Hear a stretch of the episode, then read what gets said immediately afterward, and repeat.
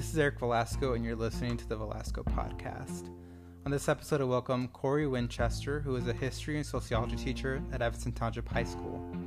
We have a conversation around the history of racism and policing in the United States, the systemic racism that is present in Evanston, and we also talk about what it means to have schools reopen in the fall in the midst of COVID. So, without further ado, let's get started. Corey, thank you for for joining me today. No problem. I'm excited to be here. Yeah. Uh, to get us started, can you tell us a little bit about who you are, um, your education, a little bit about your background? You ask like this is this is like the loaded question. So how much time you got? Do you want like the 30 second version? Do you want like the medium version with the long version, the extended version? What do we want? Let's do the medium version. All right, see that's good. Everything in, in moderation. All right, so um, I am a, I guess I don't know, I'll put this first. Like, uh, I'm an educator. Um, that's very central to who I am. Um, but beyond that, you know, I'm a son, uh, I'm a brother, I'm a nerd, I'm a Philadelphian. Um, I'm black, I'm queer. Like, these are things that kind of make me me. Um, uh, I've been teaching, I'm going into my 11th year this year. Uh, history and sociology. Um, I do a lot of work around uh, identity development, um, and more recently, uh, some of my passions uh, professionally have included exploring like how we can create more humanizing learning environments for folks. Um, I am a PhD student at Northwestern in Learning Sciences. Um, and I think, you know, that pretty much encapsulates me professionally. One other thing I will add to that is that I'm uh, the staff coordinator for a student organization called SOAR, Students Organized Against Racism. I don't know if I mentioned that I, I work and teach at Evanston Township High School, which is how we are connected. Um, so that's that. And then I guess just just me, I'm a nerd. I like to cook. I started gaming recently. I love uh, just um, like home design and stuff like that. Um, you know, cooking is something that I do. I meal prep a lot. Um, and yeah, like that's that's just me in a nutshell. I like travel. So COVID has been hard for for lots of reasons. Like let, let me like put that out there, but um, not being able to to travel um, freely uh, is something that I'm just like darn, like I really wish I had that, that opportunity. But mm-hmm. that's it. I think that was pretty good for for medium. Yeah, that was that was that was good. That was good. Um, so what what led you to go into teaching? Uh, so again, I I'm just gonna give you the the medium tidbits. Um, I have to credit my first grade teacher uh, for why I went into teaching. I think I grew up in a space where uh, learning was always encouraged, whether that been by my, my parents, my granny. Um, but uh, my first grade teacher was the one uh, that I think really instilled this, this passion for learning. So um, she kept our first grade class together for three years in public school in Philly. Miss Gray, she's still teaching. Um, you know, our story is is out there. We talk about you know this, um, and I actually feel like it it embodies the work that we do as educators. Um, it's funny because when she came, so she came to she came to Evanston um, when I won uh, my Golden Apple Award, and she actually like sat in class, which was super crazy, and gave me. I was looking at it. I was looking for it. She gave me a copy of our, wow. our list. Um, you know the little pictures that you get. Um, so I had Miss Gray back in 1994, 1995. Um, so we've known each other for I don't know, you do that math. It's over 25 years. Um, and she's been uh, part of my family. I've been a part of her family. Um, you know, my family has been over for, for family dinners. Uh, you know, she's she's been over. She actually took me. When I was thinking about this, she actually took me on my my first like college tour, um, mm-hmm. and uh, I didn't really think about like when I went on a college tour. Um, you know, with her. I think I was in 10th grade. Um, but you know, even even beyond that, like she's just been an advocate and uh, a family friend. Um, when I studied abroad, uh, she had actually uh, told me to go spend time with her aunt, who I who I met before at her wedding, and we also went to New York together. Um, cause she she took me to New York for like a day trip, uh, with her mom, her her aunt, and her husband, um, her partner, and um, yeah. So when I studied abroad, as a like going into my my junior year when I uh, when I was a junior in college, uh, she actually was like, uh, "You should go and stay with my aunt. Like, you know, figure it out."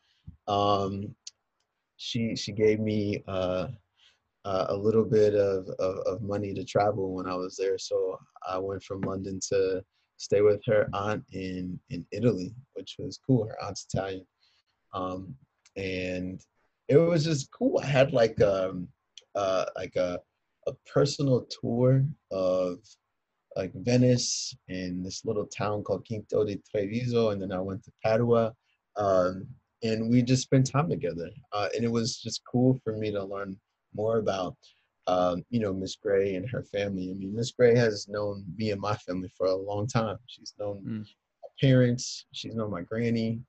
Uh, she came to my granny's funeral when she passed away. Her and Miss Gray's mom. So when when I think about like what has gotten me into education, it's really been about the relationship piece, um, in the way that she saw my full humanity, which doesn't happen in our education systems. And I actually think that's what's been a motivating factor for me to continue doing the work that I do. Um, you know, I can truthfully care less about how much you learn, um, just like random like facts in my class. But I would rather you walk away with an understanding of who you are, who you are in relation to other people, um, because that's that's how we actually can exist alongside one another. Um, and the accompanying, like the the knowledge that comes with that, that accompanies that, is what I I really uh, value within my work as educator. So that's long story short. That's what got me uh, into teaching. I think I decided when I was in in high school, junior year, that I wanted to be a teacher. Although most folks don't know, um, I was going to be a math teacher up until I took calculus, and I was like, uh, hell no. like, hmm, me and calculus did not get along uh, senior year. Um, it did not. We did not. Um, I partially blame my math teacher. Uh, I'm not going to be throwing any names um, out there. I don't want to do that. Uh, but yeah, killed my love of math. Uh, I, I feel like I had a dope calculus teacher. I would have been uh, a dope math teacher. Yeah, sort of like you know, there's this fixed model of of education that you know we all perceive, and like in the classes that that I've the class that I've taken with you back in what, like 2016, four years ago, when I had as a teacher. You old too now. it, I mean, your class is just is modeled around the students and not the material from from what I saw, and I think that a lot of teachers now are are going in that direction of not following this you know structured educational model of sitting, looking at a whiteboard, and just taking in all this material. Yeah, no, that that stuff is bogus, um, and it's it's it's taking me time to learn. Um, and I, I will say this about like going to going to school. Um, you know, I, I understand that a lot of the the spaces that we engage in when we when we go to college are inaccessible for a lot of folks.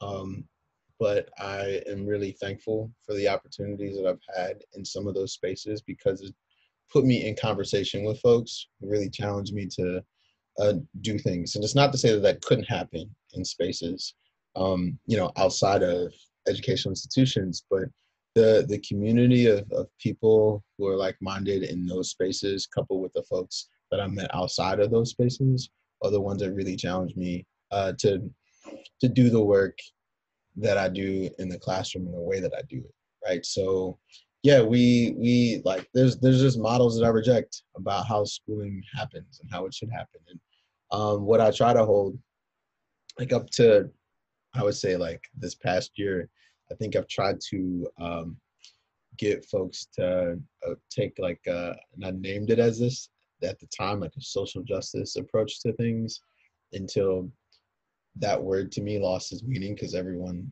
would just kind of throw it around and um, one person that I credit a lot of the direction that I take as an educator right now is uh, Bettina Love.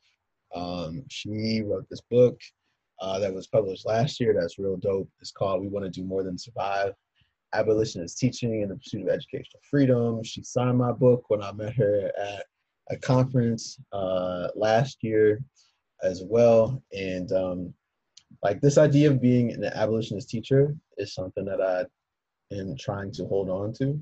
Um, and I guess what that term like abolitionist means is that it's, it's like a literal rejection of all of the systems of oppression, starting with like anti-blackness and you know looking at white supremacy, settler colonialism, um, realizing that the ways that we um, have internalized like gender identity and sexual orientation are also tied to you know white supremacy and settler colonialism. So there's so much. If we can abolish all that shit, education would be it, it'd be so much better. Uh, and that that is like uh it, may seem like on the surface like this like utopian idea, ideology, but you know at the same time, um, this is possible. Uh, and what I've appreciated about Love is that uh, you know she's talked about the ways in which this disruption and this change could happen. And we actually saw a lot of it happen with quickness during this pandemic. So um, I kind of went off uh, on my own little tangent there. It's okay. one of one of the things that you know, just to connect this back to the the comment that you made was just like how I, I focus on people first um, in the space, and you know, the the the the medium that I decide to use through curriculum is is really how I support that. So uh, it'll always be people first. I don't really, you know, I don't like following rules either. I don't.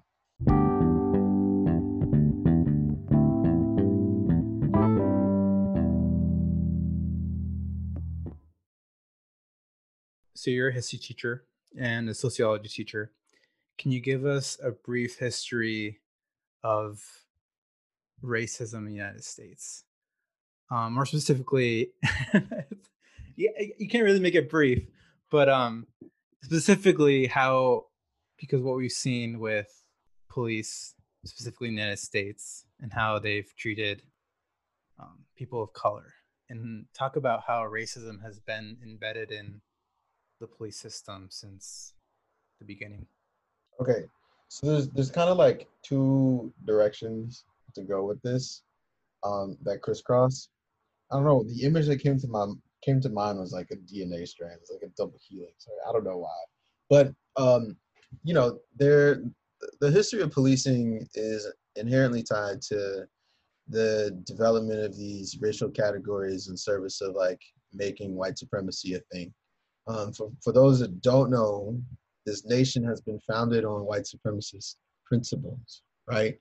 Um, or this idea that um, you know practices, um, uh, you know, beliefs, uh, ideologies that um, have made the United States what it is are, you know, supreme. And part of what has resulted from these white supremacist like ideologies is this idea of of um, like looking at how we name relationships to bodies as objects um, and what bodies can do uh, and produce that becomes a manifestation of white supremacy. So we see this happening in relationships or in relation to how we understand race for example. Um, we created these categories based on the, the color of folks' skin in order to um, promote this capitalist society that was predicated on stealing indigenous lands and then using black labor um, you know, to make and sustain an economic system. And we also see white supremacy playing out in the way that we understand gender roles, for example, right? We've created this binary that we've associated with uh, what we believe and perceive of people's physicality as it relates to sex. Um, so, like the manifestation of uh, like white supremacy, um, like has produced racism and anti-blackness, right? Um, and that's something that we've seen since before the United States existed. Um, and as a colonial idea, it is rooted in uh, a lot of uh, European thinking, um, you know, during the Enlightenment, um, you know, during the time of uh, global exploration post Columbus. So I think we have to understand that first. And then this became embedded um, in the fabric of, you know, how we created this nation. Um, so it ex- it exists in so many contradictory ways, right? So we had Thomas Jefferson who authored the Declaration of Independence, but yet also said that black people don't don't need to sleep and that they don't feel pain. Mm-hmm. Um, and uh, you know, help to facilitate this dichotomized reality uh, where we have people who are defined as human and those who aren't right so i think we have to understand that's that's first and foremost a part of the fabric of the united states. Um, then you you know you fast forward we see uh, you know manifest destiny as a concept where indigenous lands and life and reality are uh, experiencing genocide and attempted erasure and erasure in, in many respects. We see the seizure of lands just so that we can maintain the system of slavery right? Um, this is the same thing that got us involved um, with Mexico. We started the Mexican American War so that the United States could obtain more land for slavery. Um, and a lot of that had to do with how the system of, of government was set up. Uh, we had to make sure that, well, folks wanted to make sure that they were able to maintain this, this balance, or at least this perception of, of, of power in protecting the institution of slavery which was really threatened by uh, the way that Senate was set up. So if you had more states that were pro-slavery, then you'd be able to maintain it, right? Right.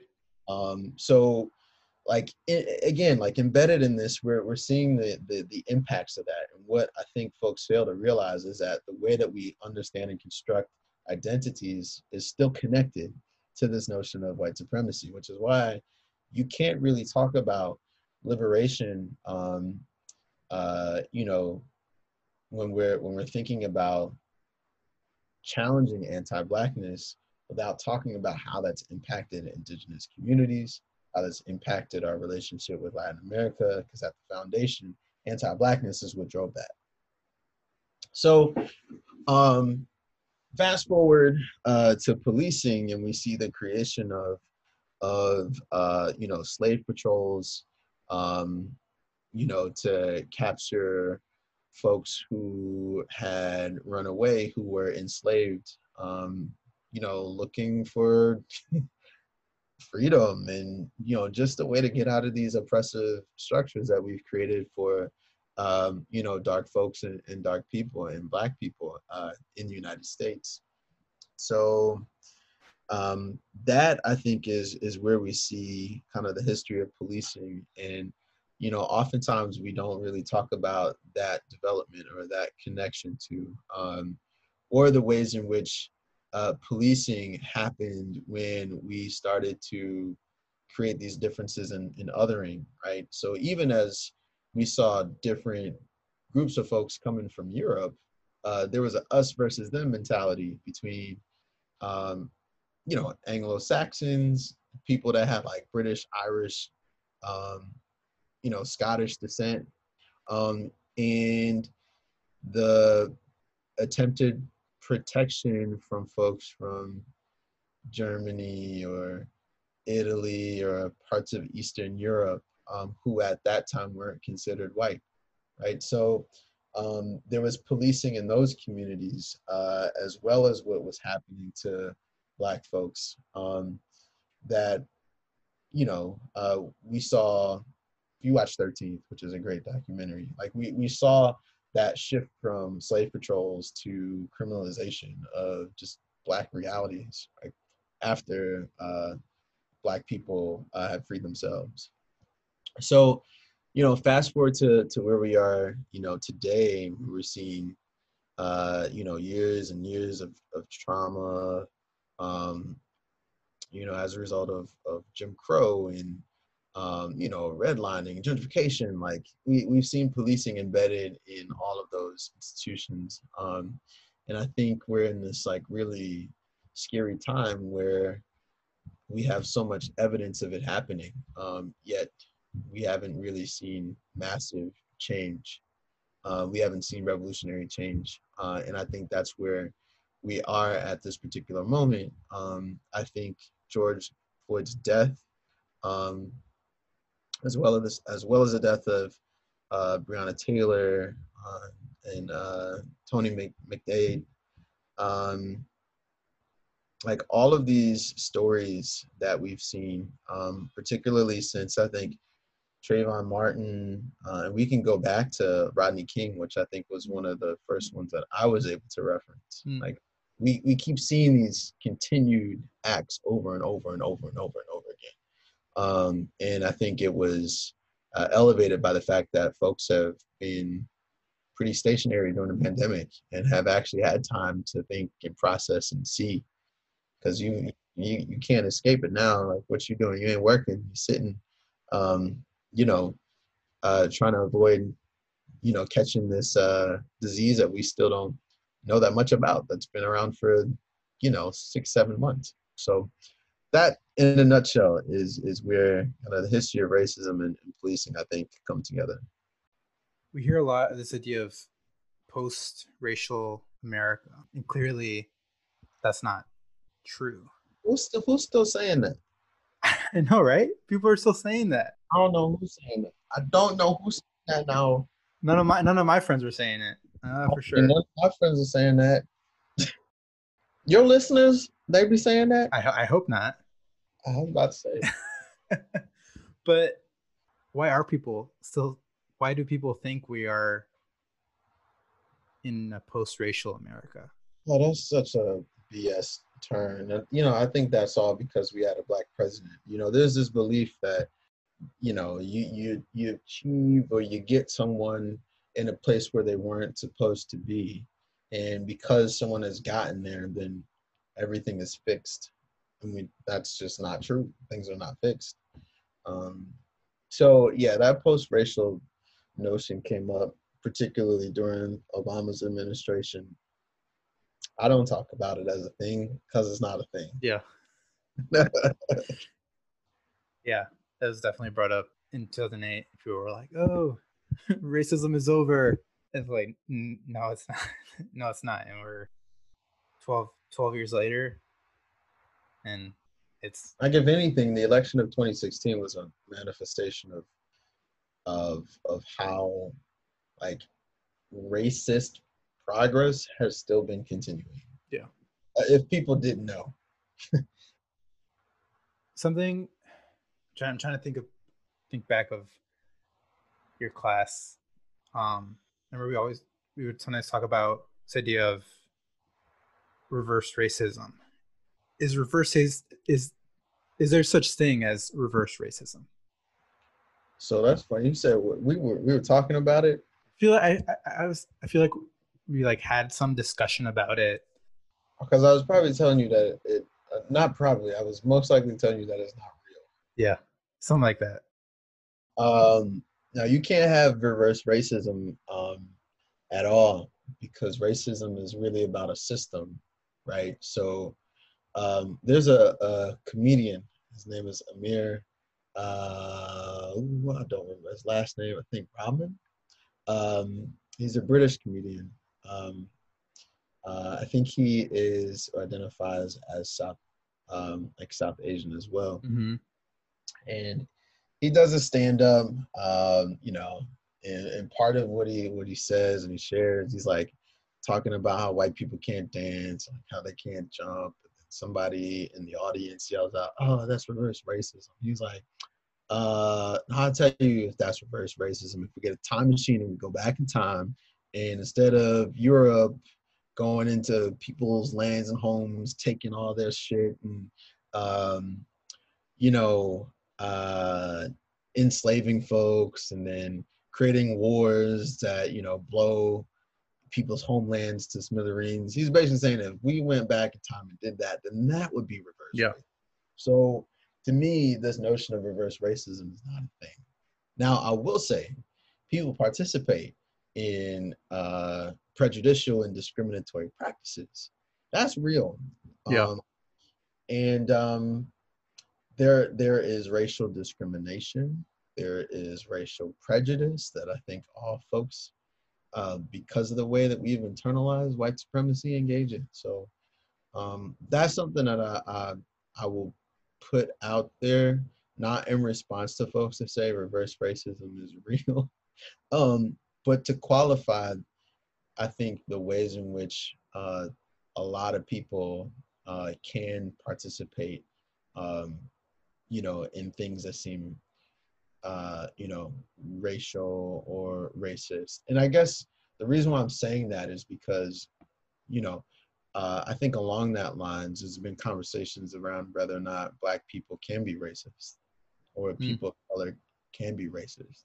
And my answer to that is no, they can't because it's about the system.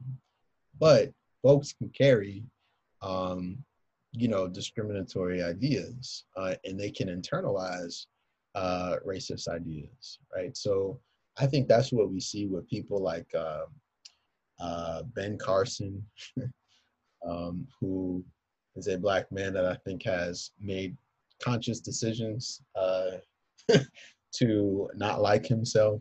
Um, and I and I, when I say not like himself, I I mean that he's you know really participating in ideologies that cause harm to black people. Is anti-black, right? Um, the rhetoric that he uses, the policy that he uses, um, his affiliation with uh, you know uh, the the current the current president. Um, like like that's what I that's what I mean by that. And I wanted to I guess extend that as it was a thought that I was thinking of. I just didn't want folks to think I was conflating this notion that oh if you're you know uh, anti or reverse racism doesn't exist and you're talking about um, you know racial discrimination, then clearly something exists. I, I don't want those two to be conflated.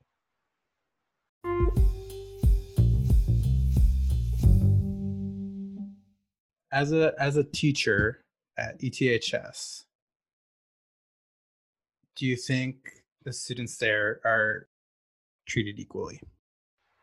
I mean, what what do you think? I'll start with you with that that question first. There's a reason why you're asking it. So what do you? Yeah, think? yeah. I was just because I'm in a class right now for my internship, and we have like a discussion board, and I was talking about how at least when I was there, I don't know how things have changed in three years, but I saw when you look at you know AP classes and honors classes, most of them are filled with white students, and then you look at the regular level classes, and there are people of color. Mm-hmm. And from what I've seen, is it's not that they weren't smart enough to get in those classes, but is because they weren't given the opportunity to. That's how that's how I saw that as as a student. So, like to your to your question, uh, your question again. Say your question again do you think all students are treated equally? Yeah, yeah, yeah. Like I think you answered that.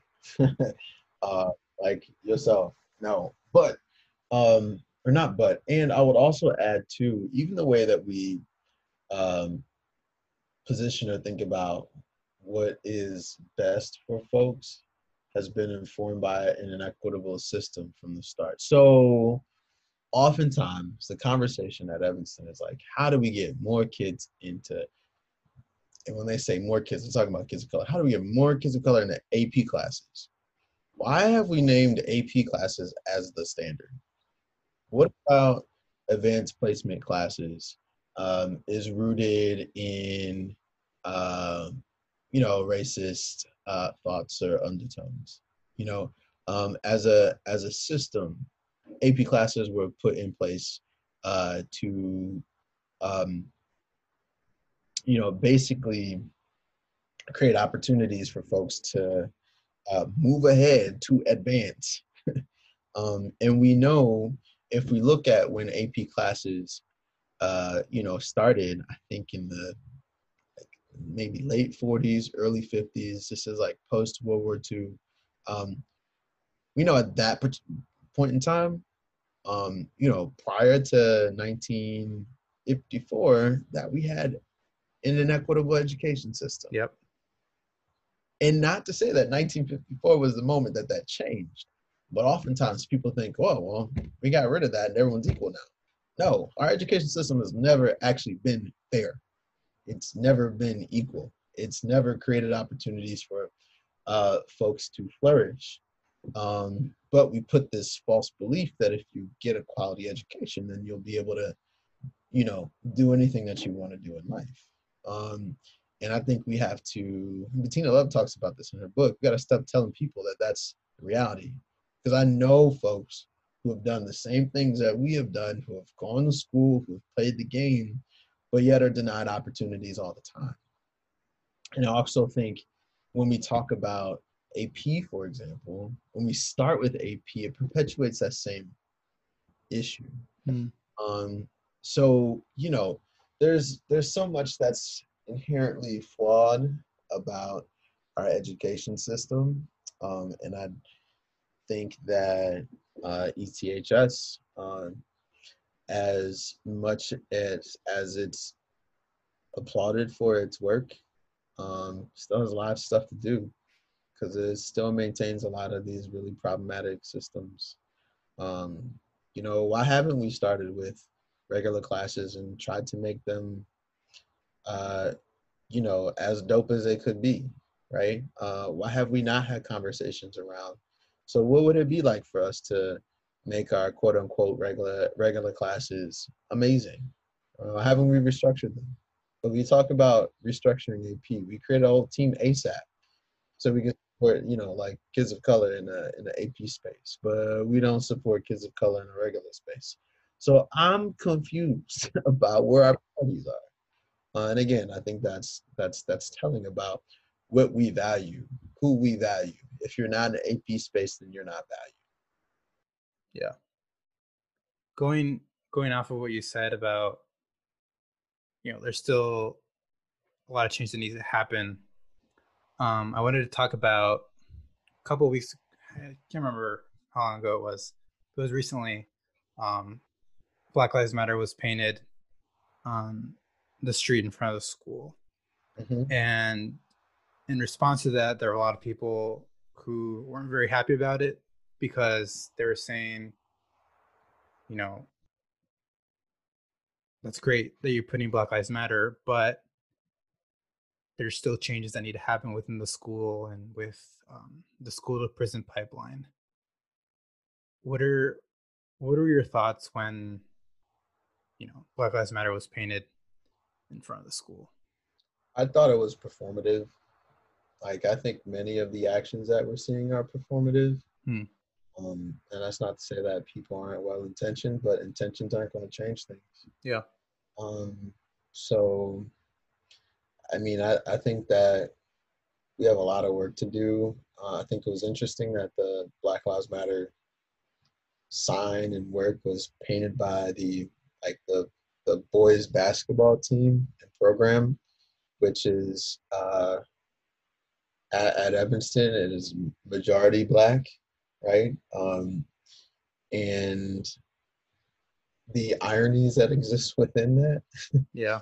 um, so I mean, I, I think there's a lot of work that still needs to be done. But you know, for me, I think my, my biggest critique is that it felt very performative to me because I don't know what other significant changes are happening, um, you know, to really let folks know in our space that Black lives do matter.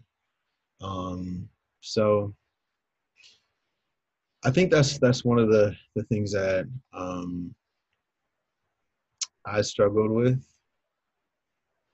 not struggle, but struggle with when I think about the United States, for example, because there are so many contradictory realities in this nation, and it's quite difficult to hold them in tandem. I think it's even something that I, I've struggled with myself. You know, what does it mean for me as a, as a, you know, as a, as a black man, um, to teach and work in a community that isn't my own you know um, when i think about where i came from and the lack of opportunities um, you know that folks like me who are black and male um, and queer uh, what they have there versus what i'm what i have access to to be able to do as an educator in evanston is, is vastly different. And i you know for a long time i was just like yo did you did you did you sell out? Um and ultimately i don't think i i have um because uh the reality is that the the the race the the racist systems and structures that are in play in this community the same ones that are in play in Philly are uh, the same ones if I were to go and teach in you know rural Illinois which I don't think I would I would do. Um, they're present down there too.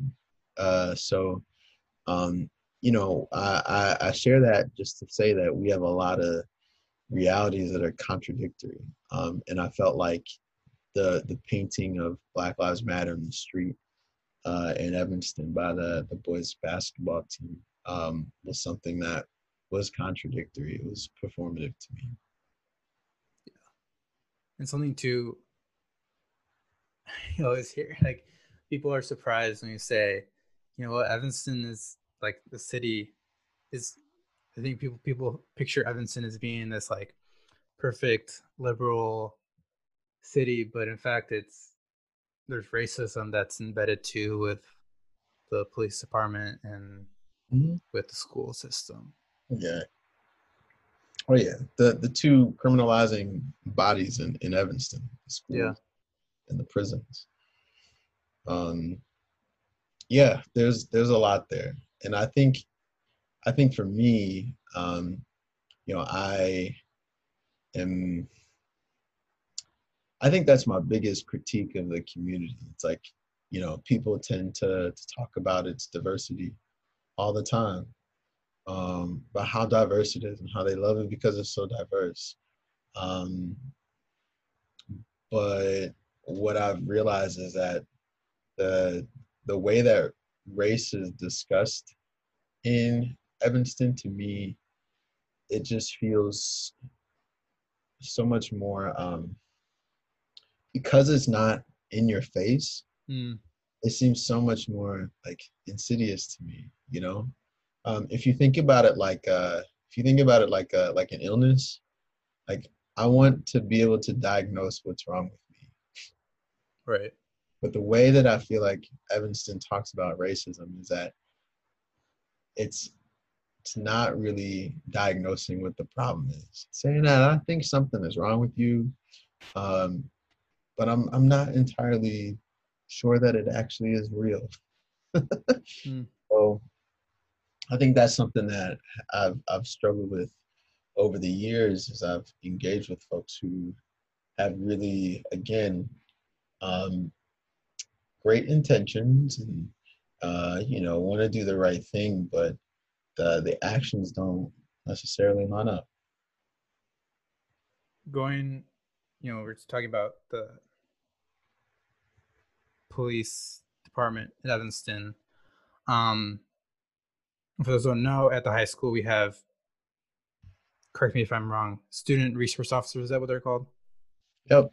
Um, and there's been talk about what's what's the purpose of them being there um in this talk of the reaction with the black lives matter painted there was the talk of you shouldn't have student resource off student resource officers what are your your thoughts on having student resources off- officers in the school Um, it's funny. I just had this conversation. Uh, I I have had fantastic uh, encounters with the SROs at ETHS. Um, and when I watched um, it was a board meeting on Monday. I don't know what date that was. Uh, um, it was yesterday, the twentieth, so the thirteenth. Um, it was a board meeting, and a whole bunch of people made some public comments about, um, you know, terminating the contract that ETHS has with, uh, you know, EPD and the SROs. And, um, you know, there was there was a, a statement made that um, our SROs aren't. Oh, geez, it was. I'm paraphrasing because I don't have it verbatim. yeah That our SROs aren't engaging and participating in systemic racism. Um, and I think that's an interesting statement to make.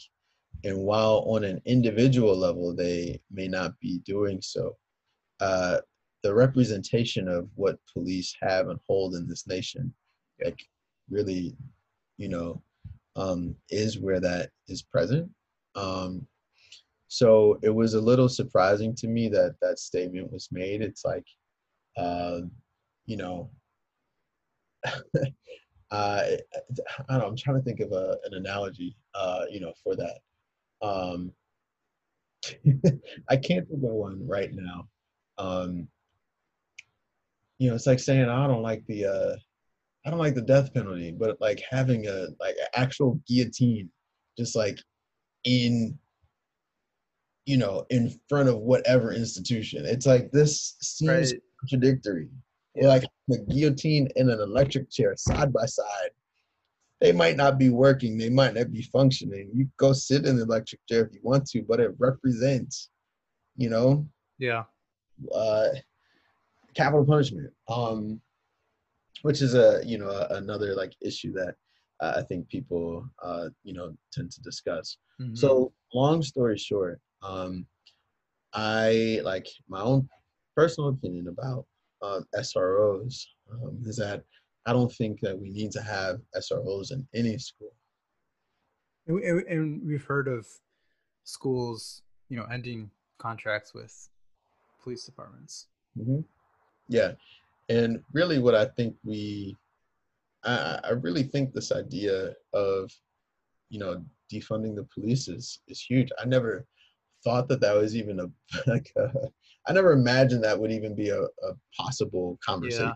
You know, um, but if we think about if our country, if our nation, if it refocuses energies and its resources instead of militarizing our police um, and providing more humanizing, you know, living environments, realities for folks that are targeted by police, things would be a lot better.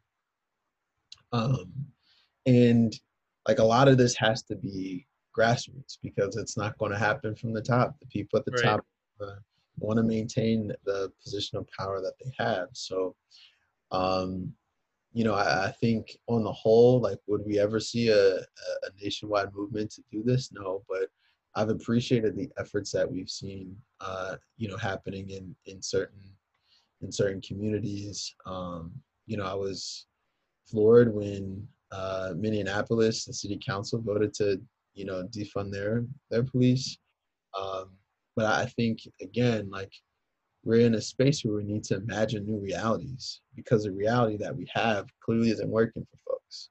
So, yeah, um,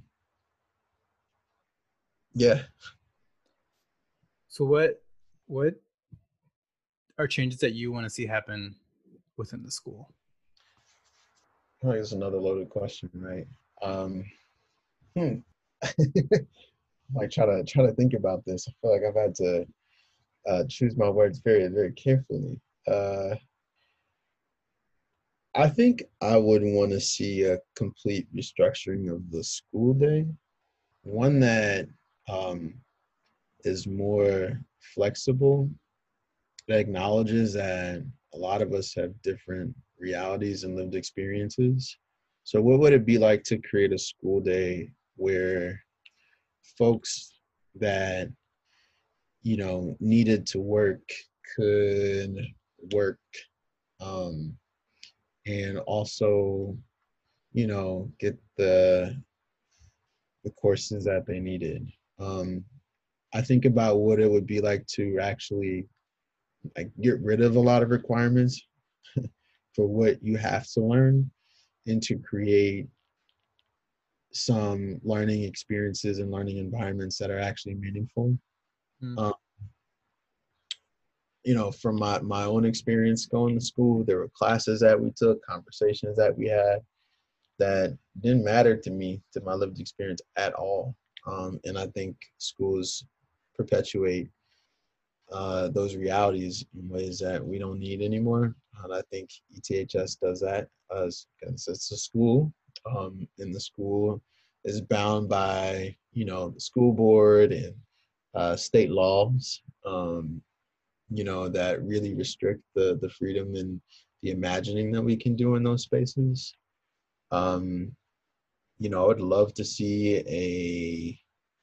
a, uh, you know, like I would love to see curriculum that's built around um, like educational freedom in the way that Bettina Love talks about it, um, like abolitionist work uh, around anti-oppression, around disruption, um, around love. we don't talk about, you know, how to love, how to care for one mm-hmm. another. Yeah. Um, you know, I, I wish it was uh, less rigid um, you know how to how to do that uh, you know that's beyond my pay grade uh, and i also think that would require uh, a lot of uh, imagining from from folks uh, people who are strong-willed and want to see things change and shift. But yeah. um yeah i mean like truthfully i wish i can take like if if we had to think about within the current realities like I, I, teach five classes i wish i can have um my kids every day like whatever time frame eight to four let's just hypothetically say uh for like a month or a month and a half and we would just be focusing on the topic that i wanted to teach would be interdisciplinary it wouldn't just be like all right this is a history course because we're about to go to Chicago and, and see some things and learn some things and talk about these realities. Or, you know, we're we're not going to have class in the four walls because we're going to be out in the community. Um, we're talking to folks. We're going to be, you know, uh, volunteering, but not doing it in a in a trivial way. Let's let's look at what sustainable action looks like. Let's figure out how to talk to um, you know policymakers um, and to you know figure out what uh, disruption looks like so that we can live a better world you know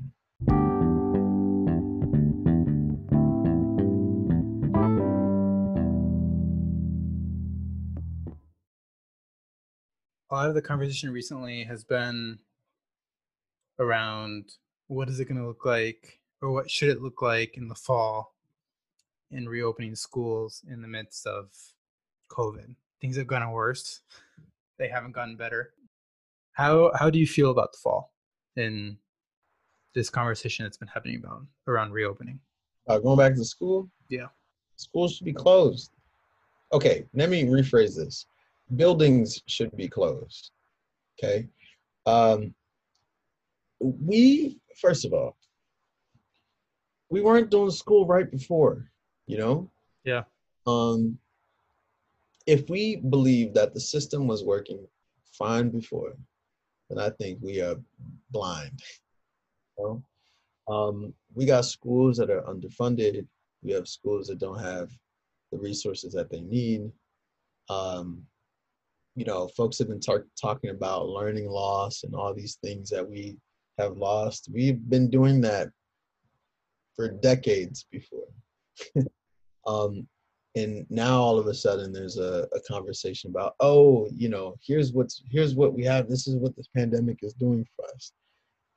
Ah we we've been failing um, or our schools have been doing exactly what they were designed to do before. Mm-hmm.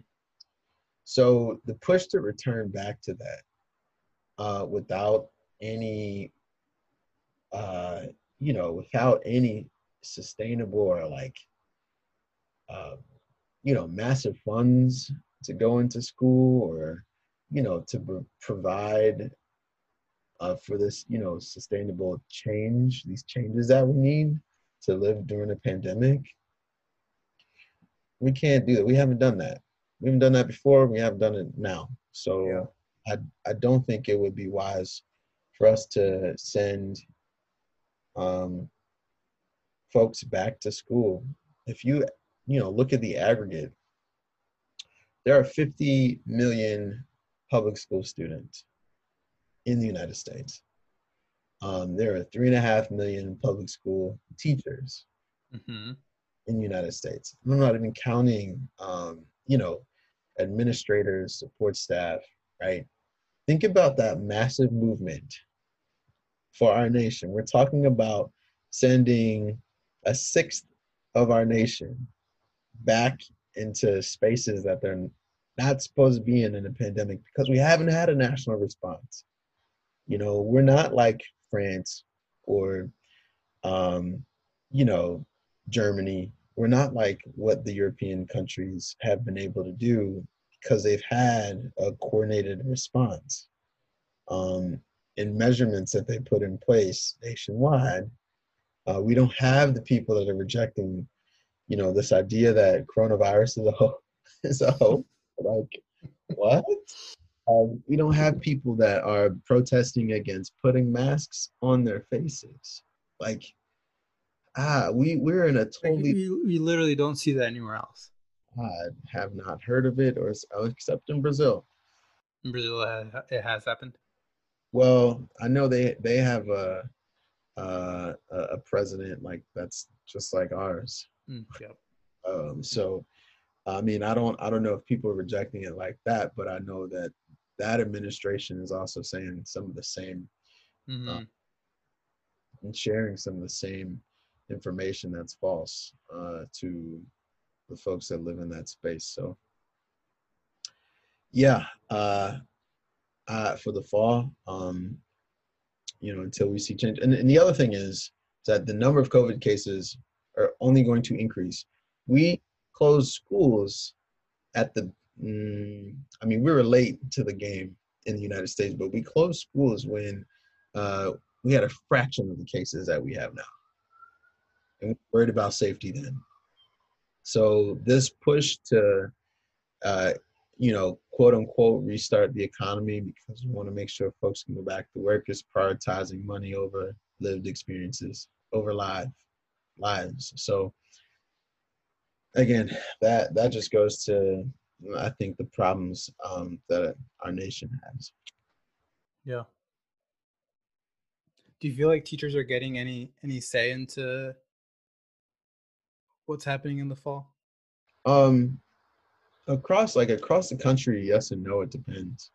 Um, I think it you know it it it depends on where you are. Uh, there are some places that are listening to educators, or others that are not. Like the governor of, I think, uh, Missouri, which is like, you know, if kids get COVID, they'll get over it. They're young. but we're seeing, you know, we just that that level of, of ignorance to me is is just extremely infuriating. Like, for lack of a better term, I don't want to say stuff that, you know, I can't put this out on the internet, some of the stuff that I really want to say. um, but, uh, you know, infuriating is the, that's the word I, I'll leave on the table um, for, for the way that some people are, are thinking, um, especially as it relates to people's, people's lives. To sort of bring us to an end in this conversation, what should teachers be doing right now to fight for, you know, social justice and anti-racism? I mean, a lot of stuff. Uh, I think, I think a lot of it starts with, uh, it starts with the individual, um, but it builds as a collective. Um, I think individuals need to understand, like who they are, their own positionality, the why behind why they're becoming educators, um, and to realize that, um, you know, teachers in the way that we're currently set up, in the ways that our institution is currently set up, like we we are seeing all of our young folks in our nation, in our classrooms.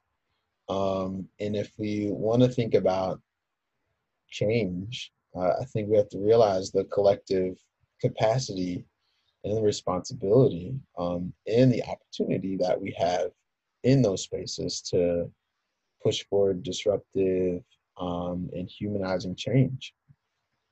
So I think it would behoove us uh, as educators to think about this overall project. Um, and I know that you can't just flat out say it uh, um, because a lot of what we're tasked with doing when it comes to standards or, or laws not really about living in a humanizing space.